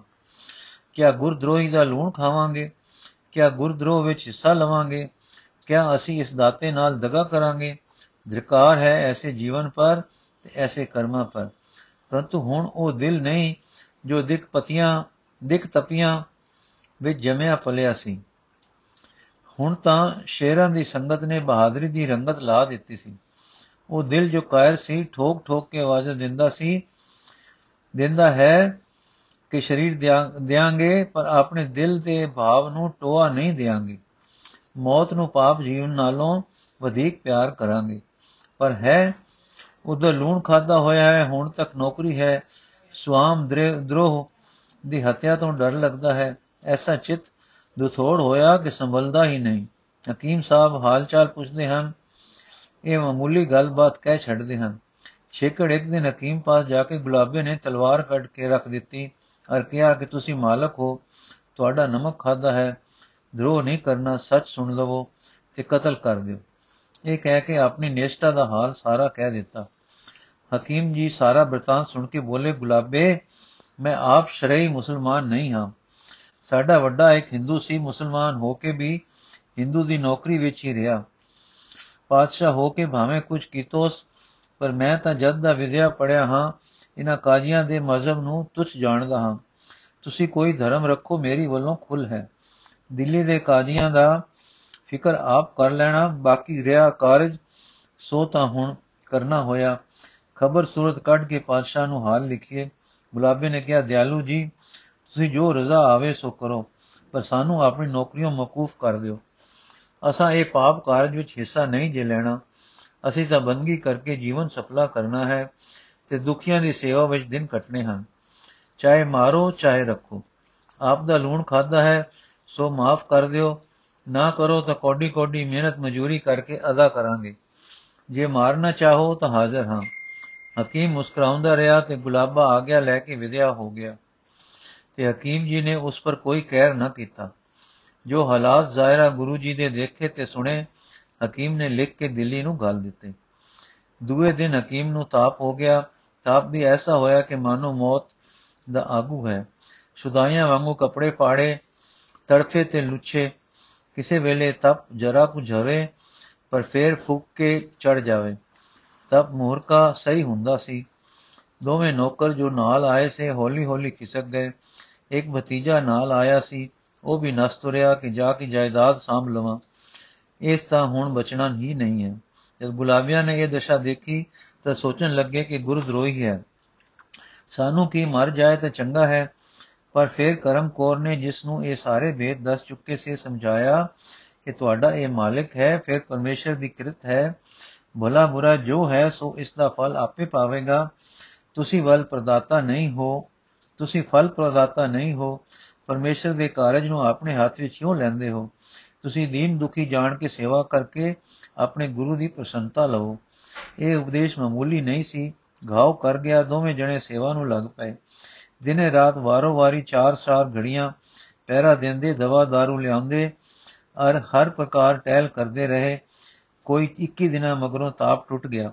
ਬਚਣ ਦੀ ਉਮੀਦ ਘਟ ਸੀ, ਪਰ ਜਿਸ ਰਾਖੇ ਤਿਸ ਕੋਈ ਨਾ ਮਾਰੇ ਇਧਰ ਇਹ ਅਲੌਕਿਕ ਸੇਵਾ ਉਧਰ ਭਤੀਜੇ ਤੇ ਤੰਨੀ ਨੌਕਰ ਦਾ ਨਸ ਜਾਣਾ ਅਜੀਬ ਅਸਰ ਕਰ ਗਿਆ। ਬਿਮਾਰੀ ਕੀ ਸੀ? ਮਾਨੋ ਹਕੀਮ ਜੀ ਨੂੰ ਮੌਤ ਦਿਖਲਾਈ ਦੇ ਗਈ ਸੀ। ਉਹ ਸੁਖ ਜਿਨ੍ਹਾਂ ਦੀ ਖਾਤਰ ਉਗਰ ਪਾਪ ਕੀਤੇ ਸੇ ਕੋੜੇ ਭਾਸਣ ਲੱਗੇ। ਜੋ ਜਿਲਣ, ਜਿਸ ਵਿੱਚੋਂ ਮਨ ਉਖੜਦਾ ਹੀ ਨਹੀਂ ਸੀ, ਢਿੱਲੀ ਹੋ ਗਈ। ਤੰਦਰੁਸਤੀ ਦੇ ਦੀ ਮੁੜ ਆਈ, ਪਰ ਮਨ ਉਦਾਸੀਨਤਾ ਤੋਂ ਨਾ ਮੁੜਿਆ। ਗੁਲਾਬਾ ਗੁਲਾਬੀ ਪਿਆਰੇ ਲੱਗਦੇ ਹਨ ਅਰ ਚਿਤ ਉਪਕਾਰ ਮੰਦਾ ਹੈ। ਨਾਲ ਇਹ ਵੀ ਸਮਝ ਪੈ ਗਈ ਕਿ ਇਹਨਾਂ ਨੇ ਜੋ ਸੇਵਾ ਕੀਤੀ ਹੈ, ਇਹ ਇਸ ਨਵੇਂ ਧਰਮ ਦੀ ਖਾਤਰ ਕੀਤੀ ਹੈ, ਜਿਸ ਵਿੱਚ ਇਹਨਾਂ ਦਾ ਮਨ ਹੁਣ ਗੜਿਆ ਗਿਆ ਹੈ। ਫਿਰ ਦਸਮੇਸ਼ ਜੀ ਨੇ ਗੁਰੂ ਤੇ ਮੈਨੂੰ ਉਹਨਾਂ ਦੇ ਵੈਰੀਆਂ ਦਾ ਦੂਤ ਜਾਣ ਕੇ ਵੈਰ ਕਰਨ ਦੀ ਥਾਂ ਪ੍ਰੇਮ ਕੀਤਾ ਹੈ ਨੇ। ਵਾਹ ਵਾਹ, ਧਨ ਹੈ ਇਹ ਕਰਮ, ਇਹ ਧਰਮ। ਧਨ ਹੈ ਹਾਦੀ। ਧਨ ਇਹਨਾਂ ਦੀ ਤਾਲੀਮ ਤੇ ਧਨ ਇਹ ਸਿੱਖ ਹਨ। ਇਹ ਹੈ ਮਜਬ ਜੋ ਇਹਨਾਂ ਉਜਾੜਾਂ ਵਿੱਚ ਪ੍ਰਫੁੱਲਤ ਹੋ ਰਿਹਾ ਹੈ। ਇਸ ਤਰ੍ਹਾਂ ਦੀਆਂ ਵਿਚਾਰਾਂ ਤੇ ਸੋਚਾਂ ਵਿੱਚ ਦਿਨ ਰਾਤ ਖਚਿਤ ਰਹਿੰਦਾ, ਪਰ ਖੁੱਲ ਕੇ ਪੁੱਛਦਾ ਕੁਛ ਨਾ। ਛੇਕੜ ਨਾ ਰਿਹਾ ਗਿਆ। ਇੱਕ ਦਿਨ ਗੁਲਾਬੇ ਨੂੰ ਸਿੱਖੀ ਦਾ ਹਾਲ ਪੁੱਛ ਬੈਠਾ। ਗੁਲਾਬੇ ਨੇ ਫੇਰ ਤਾਂ ਆਪਣੇ ਧਰਮ ਦਾ ਸਾਰਾ ਹਾਲ ਕਹਿ ਸੁਣਾਇਆ। ਭਜਨ ਬੰਦਗੀ ਤੇ ਸਿਮਰਨ ਦੇ ਰਸ ਦੇ ਅੰਤ ਅੰਤਰਾਤਮੇ ਜਾਗਰਤ ਦੇ ਸਾਰੇ ਹਾਲ ਕਹਿ ਸੁਣਾਏ। ਪਰਉਪਕਾਰ ਦੇ ਤੇ ਅਕਾਲ ਪੁਰਖ ਨੂੰ ਵਿਆਪਕ ਜਾਣ ਕੇ ਹਉਮੈ ਤੋਂ ਰਹਿਤ ਹੋ ਕੇ ਸੇਵਾ ਕਰਨ ਦੇ ਜੋ ਨਮੂਨੇ ਦੇਖੇ ਸੇ ਸਾਰੇ ਆਖ ਸੁਣਾਏ। ਉਹ ਧਰਮ ਤੋਂ ਵਿਮੁਖ ਤੇ ਦੇਸ਼ ਘਾਤੀ ਅਬੂ ਤਰਾਬ ਚਕਰਾ ਗਿਆ। ਪਰ ਇਹ ਚਕਰਾਓ ਉਸ ਤਰ੍ਹਾਂ ਦਾ ਸੀ, ਜਿਸ ਤਰ੍ਹਾਂ ਕੋਈ ਕੀੜਾ ਗੁਲਾਬ ਦੀ ਸੁਗੰਧੀ ਨਾਲ ਚਕਰਾਵੇ। ਕਿੱਥੇ ਉਹ ਧਰੋ ਤੇ ਧੱਕੇ ਦਾ ਅੰਗ ਔਰੰਗਜ਼ੇਬੀ ਵਾਯੂਮੰਡਲ, ਕਿੱਥੇ ਇਹ ਸੱਚ ਤੇ ਉਪਕਾਰ ਦਾ ਮਹਿਕਿਆ ਹੋਇਆ ਬੈਕੁੰਠ। ਸਹਜੇ ਸਹਜੇ ਹਕੀਮ ਹੁਰੀ ਲਗੇ, ਫਿਰਨ ਤੁਰਨ ਤੇ ਜੋਤੀ ਪੁੰਜ ਕਲਗੀ ਜਲਦੀ ਦੇ ਆਪਣੇ ਤੇ ਉਹਨਾਂ ਦੇ ਪਿਆਰੇ ਸਿੱਖਾਂ ਦੇ ਕੋਤਕ ਵੇਖਣ। ਉਸ ਵਿਚਾਰਨੀ ਤਲਵਾਰ ਤੇ ਭਗਤੀ ਦਾ ਮੁਰੱਬਾ ਕਾਸ ਨੂੰ ਕਿਤੇ ਸੁਣਿਆ ਸੀ। ਇਥੇ ਸੁਣਨ ਤੋਂ ਵਧੇਕ ਪ੍ਰਤੱਖ ਨਜ਼ਰ ਆ ਰਿਹਾ ਸੀ, ਜਿਤਨੇ ਗੁਣ ਮਨੁੱਖ ਵਿੱਚ ਚਾਹੀਏ ਸ੍ਰੀ ਕਲਗੀਧਰ ਜੀ ਵਿੱਚ ਦਿਸਦੇ ਸਨ। ਜਿਤਨੇ ਗੁਣ ਅਵਤਾਰ ਪੈਗੰਬਰ ਵਿੱਚ ਚਾਹੀਏ ਸ੍ਰੀ ਗੁਰੂ ਜੀ ਵਿੱਚ ਪੂਰਨ ਝਲਕਦੇ ਸਨ। ਜਿਤਨੇ ਗੁਣ ਅਕਾਲ ਪੁਰਖ ਦੇ ਸਰਗੁਣ ਸਰੂਪ ਵਿੱਚ ਸ੍ਰਿਸ਼ਟੀ ਦੇ ਪ੍ਰੇਮ ਤੇ ਉਪਕਾਰ ਦੇ ਚਾਹੀਏ, ਇੱਥੇ ਵਿਦਮਾਨ ਸਨ। ਹੁਣ ਕੁਟਿਲ ਤੇ ਵੈਰੀ ਵਾਂਗ ਫਲ, ਵਲਦਾਰ ਹਿਰਦਾ ਵੀ ਖੁੰਡ ਵਿੱਚ ਵੜਨ ਵਾਲੇ ਸਭ ਵਾਂਗੂ ਸਿੱਧਾ ਹੋਣ ਲੱਗਾ। ਪਦਾਰਥਾਂ ਦਾ ਜਾਦੂ, ਸੁੱਖਾਂ ਦਾ ਟੂਣਾ, ਮਾਇਕ, ਮੋਜਾਂ ਦਾ ਇੰਦਰਜਾਲ ਅੱਖਾਂ ਅਗੋਂ ਝੜ ਗਿਆ। ਚਿਤ ਕੁਝ ਪਰਉਪਕਾਰ, ਕੁਰਬਾਨੀ, ਦੂਜੇ ਦੇ ਸੁਖ ਹਿਤ, ਦੁੱਖ ਝੱਲਣ ਦੀ ਕਦਰ ਕਰਨ ਲੱਗ ਪਿਆ। ਔਰੰਗਜ਼ੇਬ ਦੀ ਖੁਦਗਰਜੀ ਪਾਪ ਭਰੇ ਮਨਸੂਬੇ ਦਗਿਆਂ ਨਾਲ ਰਾਜ ਲੈਣ ਦਾ ਨਕਸ਼ਾ ਬੁਰਾ ਭਾਸਿਆ। ਗੁਰੂ ਜੀ ਦਾ ਉਪਦੇਸ਼ ਤੇ ਉਹਨਾਂ ਦੇ ਤਲਵਾਰ ਪਕੜਨ ਦਾ ਉਪਕਾਰੀ ਤੇ ਦੀਨ ਰੱਖਿਆ ਦਾ ਅਸੂਲ ਸਮਝ ਆ ਗਿਆ। ਸਹਜੇ ਸਹਜੇ ਉਧਰੋਂ ਹਮਦਰਦੀ ਟੁੱਟ ਕੇ ਗੁਰੂ ਚਰਨਾਂ ਨਾਲ ਦਰਦ ਹੋ ਗਿਆ। ਇੱਕ ਦਿਨ ਅਨੰਦਪੁਰ ਤੋਂ ਦੇ ਹਠਾੜ ਨੂੰ ਹਕੀਮ ਸਾਹਿਬ ਆਪਣੀਆਂ ਡੂੰਘੀਆਂ ਸੋਚਾਂ ਵਿੱਚ ਪਏ ਹੋਏ ਸੈਰ ਕਰਦੇ ਕਰਦੇ ਬਨ ਵਿੱਚ ਜਾ ਨਿਕਲੇ, ਕੀ ਦੇਖਦੇ ਹਨ ਕਿ ਇੱਕ ਜਵਾਨ ਗ੍ਰਾਂਡੀਲ ਆਦਮੀ ਲੰਮਾ ਪਿਆ ਹੈ। ਇਸ ਦੀ ਇੱਕ ਲੱਤ ਕਿਸੇ ਕਿਸੇ ਜ਼ਖਮ ਨਾਲ ਗਲ ਗਲ ਰਹੀ ਹੈ ਅਰ ਕਿਰਮ ਚੱਲ ਰਹੇ ਹਨ, ਜਿਸ ਕਰਕੇ ਮੂਲੋਂ ਹੀ ਤੁਰਨ ਫਿਰਨ ਜੋਗਾ ਨਹੀਂ ਹੈ। ਭੁੱਖ ਨਾਲ ਅਤ ਨਿਰਮਲ ਤੇ ਨਿਤਾਣਾ ਹੋ ਰਿਹਾ ਹੈ। ਇੱਕ ਸਿੱਖ ਆਇਆ ਜਿਸ ਨੇ ਉਸ ਦੇ ਅੱਗੇ ਕੁਝ ਭੋਜਨ ਧਰਿਆ ਨੇੜੇ ਹੋ ਕੇ ਉਸ ਦੇ ਫੱਟ ਤੇ ਚੀਲ ਦਾ ਤੇਲ ਪਾਇਆ ਔਰ ਲੱਤ ਸਾਰੇ ਨੂੰ ਚੰਗੀ ਤਰ੍ਹਾਂ ਤੇਲ ਨਾਲ ਤਰ ਕਰ ਦਿੱਤਾ। ਕੁਝ ਚਿਰ ਇਸ ਤਰ੍ਹਾਂ ਦੀ ਸੇਵਾ ਦੇ ਮਗਰੋਂ ਸਿੰਘ ਜੀ ਜਦ ਵੇਲੇ ਹੋ ਕੇ ਤੁਰੇ ਤਦ ਹਕੀਮ ਜੀ ਨੇ ਪਰੇ ਜਾ ਕੇ ਪੁੱਛਿਆ, ਇਹ ਕੌਣ ਹੈ? ਸਿੱਖ ਨੇ ਨਾਮ ਪਤਾ ਦਿੱਤਾ। ਹਕੀਮ ਨੇ ਕਿਹਾ, ਇਹ ਤਾਂ ਨਾਮੀ ਡਾਕੂ ਹੈ। ਇਸ ਪਾਪੀ ਦਾ ਤਾਂ ਮਾਰ ਮਾਰ ਦੇਣਾ ਧਰਮ ਹੈ। ਤੁਸੀਂ ਇਸ ਦੀ ਸੇਵਾ ਕਰਕੇ ਇਸ ਪਾਪੀ ਨੂੰ ਹੋਰ ਪਾਪ ਕਰਨੇ ਲਈ ਕਿਉਂ ਉਦਿਤ ਕਰ ਰਹੇ ਹੋ? ਸਿੰਘ ਉਹਨਾਂ ਨੇ ਉੱਤਰ ਦਿੱਤਾ, ਮਹਾਰਾਜ, ਜੋ ਕੁਝ ਤੁਸੀਂ ਕਿਹਾ ਦਰੁਸਤ ਹੈ, ਪਰ ਦੁਖੀ ਨੂੰ ਮਾਰਨਾ, ਮੋਏ ਹੋਏ ਤੇ ਕਹਿਰ ਕਰਨਾ, ਇਹ ਕੋਈ ਬਹਾਦਰੀ ਨਹੀਂ ਹੈ। ਇਹ ਤੰਦਰੁਸਤ ਹੋਵੇ, ਇਹ ਬਲ ਵਿੱਚ ਹੋਵੇ, ਫਿਰ ਵੰਗਾਰ ਕੇ ਇਸ ਨੂੰ ਮਾਰਾਂਗੇ। ਤਦ ਤਾਂ ਸਾਡੀ ਵੀਰਤਾ ਹੈ। ਤੇ ਹੁਣ ਦੁਖੀ ਨੂੰ ਹੋਰ ਦੁੱਖ ਦੇ ਕੇ ਆਪਣੀ ਵੀਰਤਾ ਨੂੰ ਵਟਾ ਲੁਟਾਈ ਲਵਾਈਏ ਵਟਾ ਲਵਾਈਏ ਕੀ ਜਾਣੀਏ, ਮੇਰੀ ਸੇਵਾ ਨਾਲ ਇਸ ਦਾ ਹਿਰਦਾ ਦਰਵ ਕੇ ਨੇਕੀ ਵੱਲ ਆ ਜਾਵੇ ਤੇ ਇਹ ਸਮਰ ਜਾਵੇ। ਪਾਪੀ ਨੂੰ ਮਾਰਨ ਨਾਲੋਂ ਸਮਾਰਨਾ ਸ੍ਰੇਸ਼ਟ ਹੈ, ਕਿਉਂਕਿ ਪਾਪ ਦੂਰ ਕਰਨਾ ਸਾਡਾ ਧਰਮ ਹੈ, ਨਾ ਕਿ ਮਾਰਨਾ। ਇਹ ਦੁਖੀ ਭਾਵੇਂ ਪਾਪੀ ਹੋਵੇ, ਪਰ ਸਾਥੋਂ ਕੁਹਾੜਾ ਖਾਣ ਦਾ ਹੱਕਦਾਰ ਨਹੀਂ। ਇਸ ਦੀ ਰੋਗ ਨਿਵਰਤੀ ਵਿੱਚ ਹਿੱਸਾ ਲੈਣਾ ਡਿੱਗੇ ਹੋਏ ਸ਼ਤਰੂ ਪਰ ਦਇਆ ਕਰਨੀ ਹੈ। ਸਿੰਘ ਕਾਇਰ ਨਹੀਂ, ਸਿੰਘ ਸੂਰਬੀਰ ਹਨ, ਸ਼ਾਂਤ ਰਸ ਵਿੱਚ ਨਿਮਗਨ ਰਹਿੰਦੇ ਹਨ। ਪਰ ਵਰਤਣ ਵਿੱਚ ਵੀਰ ਰਸ ਦਾ ਆਸਰਾ ਰੱਖਦੇ ਹਨ। ਕਦੇ ਹਿਰਦੇ ਨੂੰ ਤਮੋ ਗੁਣ ਜਾਂ ਧਰੋਹ ਦੇ ਵੈਰ ਦਾ ਘੁਰਾ ਨਹੀਂ ਬਣਾਉਂਦੇ। ਇਸਰੇ ਬਾਲਕ ਰੋਗੀ, ਦੀਨ, ਦੁਖੀ, ਨਿਤਾਣੇ ਦੀ ਰੱਖਿਆ ਕਰਦੇ ਹਨ। ਚਾਹੇ ਸੱਜਣ ਹੋਵੇ, ਚਾਹੇ ਦੁਸ਼ਮਣ ਹੋਵੇ। ਸਿੰਘ ਅਕਾਲ ਪੁਰਖ ਨੂੰ ਘਟ ਘਟ ਵਿੱਚ ਦੇਖਦੇ, ਵੇਖਦੇ ਹਨ। ਉਸ ਦੀ ਕਿਰਤ ਦਾ ਆਦਰ ਕਰਦੇ ਹਨ। ਉਹ ਦੁਖੀ ਸ਼ਤਰੂ ਦੀ ਸੇਵਾ ਵੀ ਮਿੱਤਰਾਂ ਵਾਂਗ ਕਰਦੇ ਹਨ। ਹਾਂ, ਰਣ ਤੱਤੇ ਜੁਦ ਮੈਦਾਨ ਮੱਤੇ ਵਿੱਚ ਜੋ ਵੀਰਤਾ ਨਾਲ ਨਿਤਰੇ ਤੇ ਦੇਸ਼ ਦਾ ਘਾਤਕ ਪ੍ਰਜਾ ਦਾ ਦਰੋਹੀ ਹੋਵੇ ਉਸ ਨੂੰ ਵੰਗਾਰ ਕੇ ਮਾਰਦੇ ਹਨ। ਸਿੰਘ ਇਸ ਨੂੰ ਵੀਰਤਾ ਜਾਣਦੇ ਹਨ। ਮੈਂ ਆਪਣੇ ਹੱਥੀਂ ਦੋ ਸ਼ੇਰ ਮਾਰ ਚੁੱਕਾ ਹਾਂ, ਜੋ ਰਾਈਆਂਪੁਰ ਆ ਪੈਂਦੇ ਸੀ। ਸਿੰਘ ਤੁਰਕਾਂ ਨਾਲ ਵੀ ਤੁਰਕ ਜਾਣ ਕੇ ਵੈਰ ਨਹੀਂ ਕਰਦੇ। ਪ੍ਰਜਾ ਦਰੋਹੀ ਅਨਿਆਈ ਹੋਣ ਕਰਕੇ ਵੀਰਤਾ ਨਾਲ ਉਹਨਾਂ ਨੂੰ ਮਤ ਦੇਣੀ ਚਾਹੁੰਦੇ ਹਨ।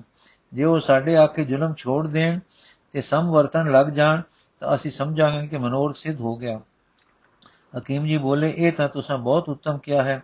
ਪਰ ਕਿਰਪਾ ਕਰਕੇ ਦੱਸੋ ਕਿ ਤੁਸੀਂ ਘਰ-ਬਾਰ ਛੱਡ ਕੇ ਮਿੱਤਰਾਂ ਪਿਆਰਿਆਂ ਤੋਂ ਮੂੰਹ ਮੋੜ ਕੇ ਗੁਰੂ ਜੀ ਸੇਵਾ ਵਿੱਚ ਦੁੱਖ ਭੋਗਣ ਤੇ ਅਜਾਈ ਮੌਤ ਸਹਿਣ ਕਿਉਂ ਆ ਗਏ ਹੋ? ਸਿੰਘ ਜੀ ਬੋਲੇ, ਆਪਣੇ ਜਨਮ ਨੂੰ ਸਫਲ ਕਰਨੇ ਨਿਮਿਤ ਦੇ ਨਹੀਂ ਰਹਿਣੀ, ਇਹ ਨਿਸ਼ਚਾ ਹੋ ਗਿਆ ਹੈ। ਇਸ ਕਰਕੇ ਦੇਹ ਨਾਲ ਪਿਆਰ ਨਹੀਂ ਰਿਹਾ। ਜਦ ਦੇਹ ਨਾਲ ਪਿਆਰ ਨਹੀਂ ਰਿਹਾ ਤਾਂ ਦੇਹ ਦੇ ਭੋਗਾਂ ਨਾਲ ਸੁੱਤੇ ਹੀ ਮੋਹ ਘਟ ਗਿਆ। ਇਹ ਸਮਝ ਵਿੱਚ ਇਹ ਅਕਲ ਮਿਲੀ ਕਿ ਨਾ ਰਹਿਣੇ ਵਾਲੀ ਵਸਤੀ ਨੂੰ ਪਰਮ ਉੱਤਮ ਕਾਰਜ ਤੇ ਲਾਉਣਾ ਚਾਹੀਏ। ਸੋ ਗੁਰੂ ਆਗਿਆ ਅਨੁਸਾਰ ਲੋੜਵੰਦ ਦੀ ਸੇਵਾ ਕਰਨੀ, ਇਸ ਤੋਂ ਸ੍ਰੇਸ਼ਟ ਦੇਹ ਦਾ ਕੋਈ ਕੰਮ ਨਜ਼ਰ ਨਹੀਂ ਪਿਆ। ਇਹ ਤਾਂ ਹੈ ਦੇਹ ਦੀ ਸਫਲਤਾ। ਸਾਡਾ ਪਰਮ ਪ੍ਰਯੋਜਨ ਜ਼ਿੰਦਗੀ ਦਾ ਮਨੋਰਥ ਉਸ ਦਿਨ ਸਿੱਧ ਹੋ ਗਿਆ, ਜਿਸ ਦਿਨ ਨਾਮ ਅੰਤਰਾਤਮੇ ਵਸ ਗਿਆ। ਅਰਥਾਤ ਆਪਣਾ ਆਪ ਆਪਣੇ ਵਿੱਚ ਇਕਾਗਰ ਹੋ ਕੇ ਮਾਨਸਿਕ ਸੁਤੰਤਰਤਾ ਵਿੱਚ ਆ ਗਿਆ। ਨਮੀ ਨਮੀ ਨਜ਼ਰ ਕਰਕੇ ਦੇਖੋ, ਸੰਸਾਰ ਸਾਰਾ ਦੁੱਖ ਨਾਲ ਫੇੜਿਆ ਪਿਆ ਹੈ। ਹਰ ਕੋਈ ਆਪਣੇ ਸੁੱਖਾਂ ਦਾ ਚਾਹਵਾਨ ਹੈ। ਅਵਿਦਿਆ ਦੇ ਕਾਰਨ ਹਰ ਕੋਈ ਆਪਣੇ ਸੁਖੀ ਹੋਣ ਦੀ ਖਾਤਰ ਦੂਸਰੇ ਨੂੰ ਦੁੱਖ ਦੇਣੋਂ ਸੰਗਦਾ ਨਹੀਂ। ਸੋ ਇੱਕ ਤਾਂ ਇਹ ਖੋਟੀ ਇੱਛਾ ਨੇ ਸੰਸਾਰ ਵਿੱਚ ਦੁੱਖ ਪਸਾਰ ਰੱਖਿਆ ਹੈ। ਦੂਜੇ ਦੇ ਰੋਗਾਂ ਦੀ ਖਾਣ ਹੈ। ਹਰ ਪੁਰਖ ਵੈਦ, ਵੈਦੰਗੀ, ਵੈਦਗੀ ਨਹੀਂ ਜਾਣਦਾ। ਜੇ ਜਾਣੇ ਵੀ, ਤਾਂ ਸਾਰੇ ਨਿਯਮਾਂ ਨੂੰ ਪਾਲ ਨਹੀਂ ਸਕਦਾ। ਜਦ ਕੋਈ ਜਾਣੇ, ਅਣਜਾਣੇ ਭੁੱਲ ਹੋਈ ਦੇ ਰੋਗ ਗ੍ਰਸਤ ਹੋ ਗਈ, ਅਨੇਕ ਤਰ੍ਹਾਂ ਦੇ ਕਸ ਸੰਸਾਰ ਵਿੱਚ ਇਸ ਵਿਦ ਫੈਲ ਰਹੇ ਹਨ। ਇਹਨਾਂ ਦੁੱਖਾਂ ਦੇ ਨਾਲ ਹੀ ਮੌਤ ਕਿਸੇ ਦੇ ਵਸ ਨਹੀਂ। ਇਸ ਨੂੰ ਕੋਈ ਰੋਕ ਨਹੀਂ ਸਕਦਾ। ਨਾ ਇਸ ਦਾ ਕੋਈ ਮੁਕਰਰ ਵੇਲਾ ਹੈ। ਕੋਈ ਨਹੀਂ ਜਾਣਦਾ ਇਹ ਕਿਸ ਵੇਲੇ ਆਉਂਦੀ ਹੈ। ਇਹ ਬੇਵਕਤ ਆਈ ਸੰਬੰਧੀਆਂ ਨੂੰ, ਸੰਬੰਧੀਆਂ ਦੇ ਸਜਣਾ ਨੂੰ, ਜੋ ਇਸ ਦੇ ਪਿਆਰ ਦੇ ਆਸਰੇ ਹੁੰਦੇ ਹਨ ਤਰ੍ਹਾਂ ਤਰ੍ਹਾਂ ਦੇ ਦੁੱਖਾਂ ਵਿੱਚ ਘਟ ਜਾਂਦੀ ਹੈ। ਇਹ ਦੁੱਖ ਮਹਾਨ ਕਸ਼ਟਾਂ ਦੇ ਕਾਰਨ ਹੁੰਦੇ ਹਨ। ਉਮਰ ਇੱਕ ਰਸ ਨਹੀਂ ਰਹਿੰਦੀ। ਜਵਾਨੀ ਢਲ ਕੇ ਬੁਢਾਪਾ ਆਉਂਦਾ ਹੈ। ਜਦੋਂ ਬਿਨਾਂ ਰੋਗ ਵੀ ਬਲ ਖੀਣ ਹੋ ਜਾਂਦਾ ਹੈ। ਇਸ ਦਸ਼ਾ ਵਿੱਚ ਵੀ ਦੁੱਖ ਵਾਪਰਦਾ ਹੈ। ਹੁਣ ਉਪਰਲੀ ਵਿਚਾਰ ਨੂੰ ਗੋ ਕਰਕੇ ਸੋਚੋ ਜ਼ਬਰਦਸਤ ਤੇ ਪਦਾਰਥਾਂ ਵਾਲੇ ਕਰੋੜਾਂ ਗਰੀਬਾਂ ਨੂੰ ਤਰ੍ਹਾਂ ਤਰ੍ਹਾਂ ਦੇ ਕਸ਼ਟਾਂ ਵਿੱਚ ਪਾ ਕੇ ਮਨੁੱਖ ਸ੍ਰਿਸ਼ਟੀ ਦੇ ਕਿੰਨੇ ਬਾਰੇ ਹਿੱਸੇ ਨੂੰ ਦੁਖੀ ਕਰ ਰਹੇ ਹਨ। ਕਿਤਨੇ ਦਿਨ, ਦਿਲ ਰਾਤ ਨੂੰ ਆਹਾ ਮਾਰਦੇ ਸੌਂਦੇ ਹਨ। ਕੈਦਖਾਨੇ ਸਾਰੇ ਉਹਨਾਂ ਲੋਕਾਂ ਨੇ ਭਰੇ ਹਨ ਜੋ ਆਪ ਦੁੱਖ ਸਹਿਣ ਦੀ ਥਾਂ ਲੋਕਾਂ ਨੂੰ ਕਿਸੇ ਨਾ ਕਿਸੇ ਤਰ੍ਹਾਂ ਦੁਖੀ ਕਰਦੇ ਹਨ।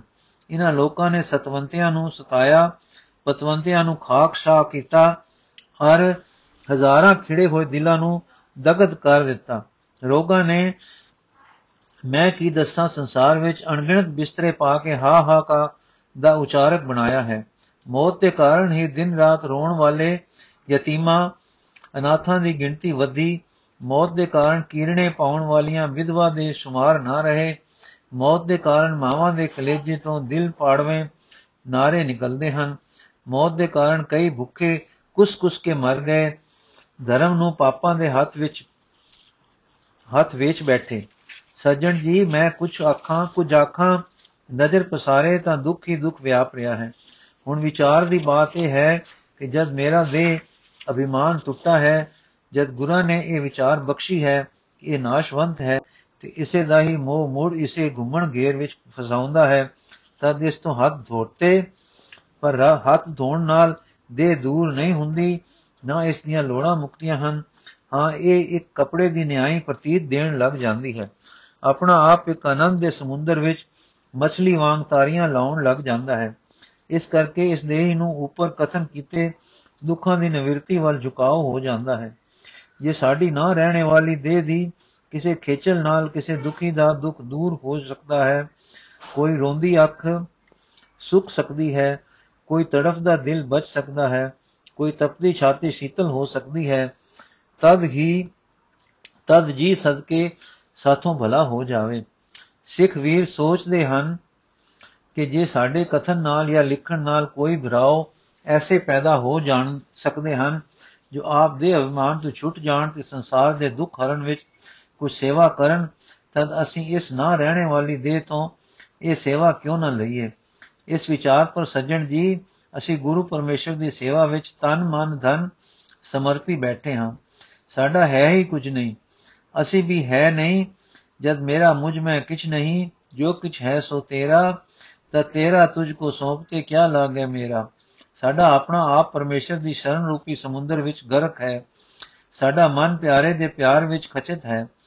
ਸਾਡੀ ਦੇਹ ਪਿਆਰੇ ਦੇ ਸਾਜੇ ਹੋਇਆਂ ਦੇ ਦੁੱਖ ਹਰਨ ਵਿੱਚ ਸਹਿ ਸੁਭਾ ਭਲਾ ਕਰ ਰਹੀ ਹੈ। ਇਹੋ ਕਾਰਨ ਹੈ ਕਿ ਸੱਚੇ ਪਾਤਸ਼ਾਹ ਅਚਾਤਾ ਦੇ ਮਾਲਕ, ਵਾਸਨਾ ਦੇ ਹੱਥੋਂ ਸੁਤੰਤਰ, ਪੂਰਨ ਦਿਆਲੂ ਜੰਗੀ ਸਮਾਨ ਕਰ ਰਹੇ ਹਨ। ਹਿੰਦੁਸਤਾਨ ਦੇ ਰਾਜ ਦੁੱਖ ਨੂੰ ਦੂਰ ਕਰਨੇ ਲਈ ਉਨ ਆਪ ਸਾਰੀ ਸ੍ਰਿਸ਼ਟੀ ਦੇ ਪਾਪ ਦੇ ਦੁੱਖ ਦੂਰ ਕਰਨੇ ਲਈ ਦਿਨ ਰਾਤ ਲੱਗੇ ਰਹੇ ਹਨ। ਉਹਨਾਂ ਨੂੰ ਰਾਜ ਦੀ ਲੋੜ ਨਹੀਂ, ਹੁਕਮ, ਹਕੂਮਤ ਦੀ ਚਾਹ ਨਹੀਂ, ਕੇਵਲ ਦੁੱਖ ਹਰਨ ਦੀ ਪ੍ਰੀਤ ਹੈ। ਉਹ ਧਰਮੀਆਂ ਦਾ ਰਾਜ ਬਣਨਾ ਚਾਹੁੰਦੇ ਹਨ। ਉਹਨਾਂ ਦੇ ਚਰਨ ਸੇਵੀ, ਅਸੀਂ ਵੀ ਉਹਨਾਂ ਦੀ ਆਗਿਆ ਵਿੱਚ ਉਹਨਾਂ ਦੇ ਤੋਰੇ ਤੁਰਦੇ ਹਾਂ। ਲੜਦੇ ਹਾਂ, ਮਰਦੇ ਹਾਂ, ਜੰਗ ਕਰਦੇ ਹਾਂ, ਪਰ ਸੇਵਾ ਤੇ ਉਪਕਾਰ ਜਾਣ ਕੇ ਸੰਸਾਰ ਵਿੱਚ ਦੁੱਖ ਪਸਾਰਨ ਵਾਸਤੇ ਨਹੀਂ। ਸਾਡਾ ਧਰਮ ਤਸਬ ਦੇ ਵੈਰ ਦਾ ਨਹੀਂ। ਸਾਡੇ ਵਿੱਚ ਹਰੇਕ ਸਿੰਘ ਰਾਜ ਲਿਖਿਆਂ ਤੋਂ ਵੀ ਸ੍ਰੇਸ਼ਟ ਹੈ। ਅਸੀਂ ਨਾਮ ਰਸੀਏ ਤੇ ਚਿਤ ਬ੍ਰਿਤੀ ਨੂੰ ਸਾਈਂ ਵਿੱਚ ਲਾਉਣ ਵਾਲੇ ਹਾਂ। ਜੀ ਦਾਨ ਪਾ ਕੇ ਜੀ ਉੱਠੇ ਹਾਂ ਤੇ ਇੱਕ ਹਰ ਛੇਨ ਸਿਮਰਨ ਵਿੱਚ ਹੋਣ ਕਰਕੇ ਜਿਉਂਦੇ ਹਾਂ। ਸੋ ਹੈ ਮਿੱਤਰ, ਤੁਸੀਂ ਵੀ ਵਿਚਾਰ ਵਿਚਾਰ ਵਿਚਾਰ ਕਰੋ। ਜੇ ਵਾਹਿਗੁਰੂ ਸਮਤ ਬਖਸ਼ੇ, ਤਦ ਕੋਈ ਦਿਨ ਦਾ ਜੀਵਨ, ਮਨੁੱਖਾ ਜਮਨ, ਜਨਮ ਸਫਲਾ ਕਰ ਲਵੋ। ਇਸ ਪ੍ਰਕਾਰ ਕਥਨ ਕਰਕੇ ਸਿੰਘ ਜੀ ਤਾਂ ਵਿਦਾ ਹੋਏ, ਹਕੀਮ ਜੀ ਦਾ ਕਲੇਜਾ ਵਿਨ ਹੋ ਗਿਆ। ਵਿਦਵਾਨ ਹਿਰਦੇ ਨੂੰ ਇਹ ਯਥਾਰਥ ਬਾਤਾਂ ਪ੍ਰੋ ਗਈਆਂ। ਪਿਛਲੇ ਜੀਵਨ ਪਰ ਪਛਤਾਵਾ ਆਇਆ। ਉਹ ਜੋ ਆਪਣੇ ਖਾਨਦਾਨ ਨਾਲ, ਆਪਣੇ ਦੇਸ਼ ਨਾਲ, ਆਪਣੀ ਕੌਮ ਨਾਲ ਧਰੋਹ ਕੀਤੇ ਸੀ ਅਰ ਜਿਨ੍ਹਾਂ ਦੇ ਬਦਲੇ ਪਾਤਸ਼ਾਹ ਦੀ ਉਪਰਲੀ ਪੁਚਕਾਰ ਤੇ ਵਾਹ ਵਾਹ ਜਾਂ ਕੁਝ ਪਦਾਰਥ ਤੇ ਵਡਿਆਈ ਪਾਈ ਸੀ, ਅੱਖਾਂ ਅੱਗੇ ਆ ਖਲੋਤੇ। ਜੋ ਜੋ ਕਲੇਸ਼ ਆਪਣੇ ਦੇਸ਼ ਦੇ ਸੇਵਕਾਂ ਨੂੰ ਪਹੁੰਚਾਏ ਸੇ ਜੋ ਜੋ ਵਿਪਤਾ ਇਸ ਦੇ ਵਿਸ਼ਈ ਜੀਵਨ ਨੇ ਭਲੇ ਭਲੇ ਘਰਾਂ ਵਿੱਚ ਪਾਈਆਂ ਸਨ ਜੋ ਜੋ ਖੁਆਰੀਆਂ ਇਸ ਨੇ ਨਿਰਪਰਾਧਾਂ ਨੂੰ ਦਿੱਤੀਆਂ ਸਨ, ਸਭ ਹੁਣ ਸਰੂਪ ਧਾਰ ਧਾਰ ਕੇ ਅੱਗੇ ਆ ਗਈਆਂ। ਇਸ ਦੇ ਛਲਾਂ ਤੋਂ ਸੰਸਾਰ ਨੂੰ ਪਹੁੰਚੇ ਹੋਏ ਦੁੱਖ, ਇਸ ਦੇ ਹੱਠ ਧੱਕੇ ਤੇ ਵੈਰ ਦੇ ਵੈਰ ਦੇ ਜਾਏ ਹੋਏ ਕਲੇਸ਼ ਫੌਜ ਵਾਂਗ ਸਭ ਬਨ ਅਗਾ ਅੱਖਾਂ ਅੱਗੇ ਆ ਖੜੋਤੇ। ਖੁਦਾ ਰਸੂਲ ਤੋਂ ਬੇਮੁਖ, ਕੁਲ ਘਾਤਕ, ਕੌਮ ਘਾਤਕ, ਵਿਸ਼ਈ ਤੇ ਕਠੋਰ ਹਕੀਮ ਜੀ ਦੇ ਦੁਆਲੇ ਆਪਣੀਆਂ ਕੀਤੀਆਂ ਦੇ ਪੁਤਲੇ ਜਮ ਘਟੇ ਬਨ ਕੇ ਆ ਖੜੋਤੇ। ਮਾਨੋ ਹਕੀਮ ਜੀ ਨੂੰ ਕਹਿ ਰਹੇ ਹਨ ਕਿ ਤੂੰ ਸਾਡਾ ਪਿਤਾ ਹੈ, ਤੂੰ ਸਾਨੂੰ ਪੈਦਾ ਕੀਤਾ ਹੈ, ਅਸੀਂ ਤੇਰੀ ਵੰਸ਼ ਹਾਂ। ਇਸ ਵੇਲੇ ਹਕੀਮ ਜੀ ਦਾ ਦਿਲ ਟੁੱਟ ਗਿਆ, ਕਲੇਜਾ ਪਾਟ ਗਿਆ, ਅੱਖਾਂ ਦੇ ਅੰਦਰਲੇ ਕੜ ਫੁੱਟ ਪਏ। ਤੇ ਪਛਤਾਪ ਪਛਤਾਪ ਦਾ ਬੁਲਾ ਉਹ ਸਿਰ ਨੂੰ ਚੜਿਆ ਕਿ ਅੱਖਾਂ ਨੇ ਮੀਂਹ ਦੀ ਤਰ੍ਹਾਂ ਛਹਿਬਰ ਲਾ ਦਿੱਤੀ। ਆਪਣੇ ਉਪਜਾਏ ਦੁੱਖਾਂ ਨੂੰ ਦੇਖਦਾ ਹੈ ਤੇ ਰੋਂਦਾ ਹੈ।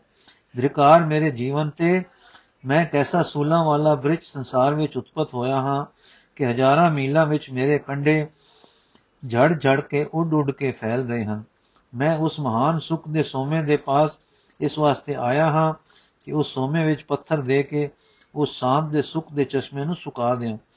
ਮੈਂ ਦੁੱਖਾਂ ਦਾ ਬਾਪੂ, ਸੁੱਖਾਂ ਦੇ ਜਨਕ ਨਾਲ ਦਰੋਹ ਕਰਨ ਆਇਆ ਹਾਂ। ਇਸ ਨਾਲ ਅਰ ਇਸ ਦੁਰਾਚਾਰ ਦੇ ਸਿਰ ਮਹਿਲ ਮਾੜੀਆਂ ਦੇ ਬਾਗਾਂ ਦੇ ਆਨੰਦ ਭੋਗਾਂਗਾ ਖੁਦਾਵੰਦਾ ਕਾਸ਼ ਮੈਂ ਜੰਮਦਾ ਨਾ, ਕਾਸ਼ ਜੰਮਦਾ ਹੀ ਮਰ ਜਾਂਦਾ। ਕਾਸ਼ ਮੇਰੀ ਮਾਤਾ ਮੇਰਾ ਗਲਾ ਘੁੱਟ ਦਿੰਦੀ। ਕਾਸ਼ ਦਾਦੀ ਦਾ ਹੱਥ, ਦਾਈ ਦਾ ਹੱਥ ਹੀ ਪੁੱਠਾ ਵੱਜਦਾ ਤੇ ਜੰਮਦਾ ਜੰਮਦਾ ਹੀ ਮਰ ਜਾਂਦਾ। ਸ਼ੀਤਲਾ ਨਿਕਲੀ, ਮੈਂ ਨਾ ਮੋਇਆ। ਖਸਰਾ ਫੁੱਟਿਆ, ਮੈਂ ਬਚ ਨਿਕਲਿਆ। ਮੈਦਾਨ ਜੰਗ ਵਿੱਚ ਗਿਆ, ਕੋਈ ਗੋਲੀ ਮੇਰੇ ਪਾਪੀ ਹਿਰਦੇ ਦੇ ਨੇੜੇ ਨਾ ਆਈ। ਮੈਨੂੰ ਸੁਪਨੇ ਡੰਗਿਆ, ਮੈਂ ਨਾ ਮੋਇਆ। ਸ਼ਰਾਬ ਪੱਠੇ ਨਾ ਲੱਗੀ। ਇਹ ਛੇਕਣ ਦਾ ਮੌਕਾ ਤਬ ਵੀ ਮੈਨੂੰ ਨਾਲ ਨਾ ਲੈ ਗਿਆ। ਹਾਂ ਹਾਂ, ਮੈਂ ਦੁਸ਼ਟ ਤੋਂ ਮੌਤ ਵੀ ਪਰਹੇਜ ਕਰਦੀ ਹੈ। ਹੁਣ ਕੀ ਇਲਾਜ ਹੈ? ਐ ਮੌਤ ਤੇਰੇ ਬਿਨਾ ਕੌਣ ਹੈ ਜੋ ਮੈਨੂੰ ਸਮੇਟੇ? ਆ ਅਰ ਇਸ ਧਰਤੀ ਨੂੰ ਮੇਰੇ ਜੇ ਪਲੀਦ ਗੁਨਹਗਾਰ ਤੋਂ ਪਾਕ ਪਵਿੱਤਰ ਕਰ। ਇਸ ਤਰ੍ਹਾਂ ਦੀ ਬਹਿਬਲ ਦਸ਼ਾ ਵਿੱਚ ਤਲਵਾਰ ਦੇ ਕਬਜ਼ੇ ਤੇ ਹੱਥ ਗਿਆ। ਤਲਵਾਰ ਦੂਈ ਸੀ ਕਿ ਕਿਸੇ ਬਲਵਾਨ ਹੱਥ ਨੇ ਵੀਣੀ ਪਕੜ ਲਈ ਤੇ ਕਿਹਾ, ਕੁਲ ਘਾਤਕ, ਆਤਮਘਾਤੀ ਨਾ ਹੋ। ਪਰਮੇਸ਼ਰ ਦੀ ਦਇਆ ਦੇ ਦਰਵਾਜ਼ੇ ਤੇਰੇ ਵਾਸਤੇ ਵੀ ਬੰਦ ਨਹੀਂ। ਜਲ ਦੇ ਹੜ ਵਿੱਚ ਡੁੱਬ ਡੁਬਾਈਆਂ ਅੱਖਾਂ ਉਧਰ ਉੱਠ ਗਈਆਂ ਔਰ ਪਰ ਪਾਪ ਦੇ ਹਨੇਰੇ ਵਿੱਚ ਪਲੀਆਂ ਚਿਹਰੇ ਦੀ ਝਾਲ ਨਾ ਜਲ ਕੇ ਨਿਉ ਗਈਆਂ। ਸਿਰ ਚਰਨਾ ਪਰ ਡਿੱਗ ਗਿਆ, ਤਲਵਾਰ ਹੱਥੋਂ ਛੁੱਟ ਗਈ।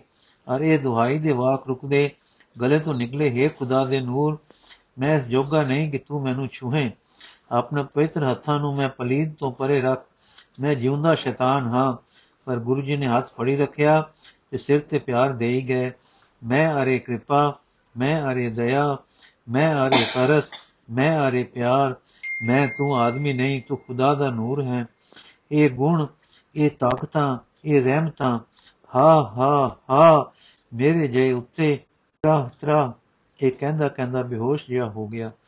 ਪਿਆਰੇ ਪਾਠਕ, ਉਹ ਕਲਗੀਧਰ ਜਿਸ ਦੀ ਸ਼ਰਨ ਵਿੱਚ ਅਨੇਕਾਂ ਹੀ ਸੀਸ ਲਈ ਹਾਜ਼ਰ ਹਨ ਜਿਸ ਦੇ ਕਦਮਾਂ ਅੱਗੇ ਹਜ਼ਾਰਾਂ ਆਪਾ ਵਿਛਾਉਣ ਨੂੰ ਤਿਆਰ ਹਨ ਜਿਸ ਦੇ ਹੁਕਮ ਵਿੱਚ ਗੁਪਤ ਤਾਕਤਾਂ ਹਨ, ਜੋ ਗੁਰੂ ਹੈ, ਅਵਤਾਰ ਹੈ, ਪੈਗੰਬਰ ਹੈ, ਸੱਚ ਦਾ ਪਾਤਸ਼ਾਹ ਹੈ, ਕਵੀ ਹੈ, ਪੰਡਿਤ ਹੈ, ਯੋਧਾ ਹੈ ਸੈਨਾਪਤ ਹੈ, ਆਗੂ ਹੈ, ਸੁਚੀ ਨੀਤੀ ਦਾ ਆਗੂ ਹੈ, ਧਰਮ ਦੁਰੰਦਰ ਹੈ, ਪਤਿਤ ਪਾਵਨ ਹੈ, ਸਰਬ ਸੰਸਾਰ ਕਿਆ ਬ੍ਰਹਮ ਲੋਕਾਂ ਤੋਂ ਵੀ ਅਚਾਹ ਹੈ।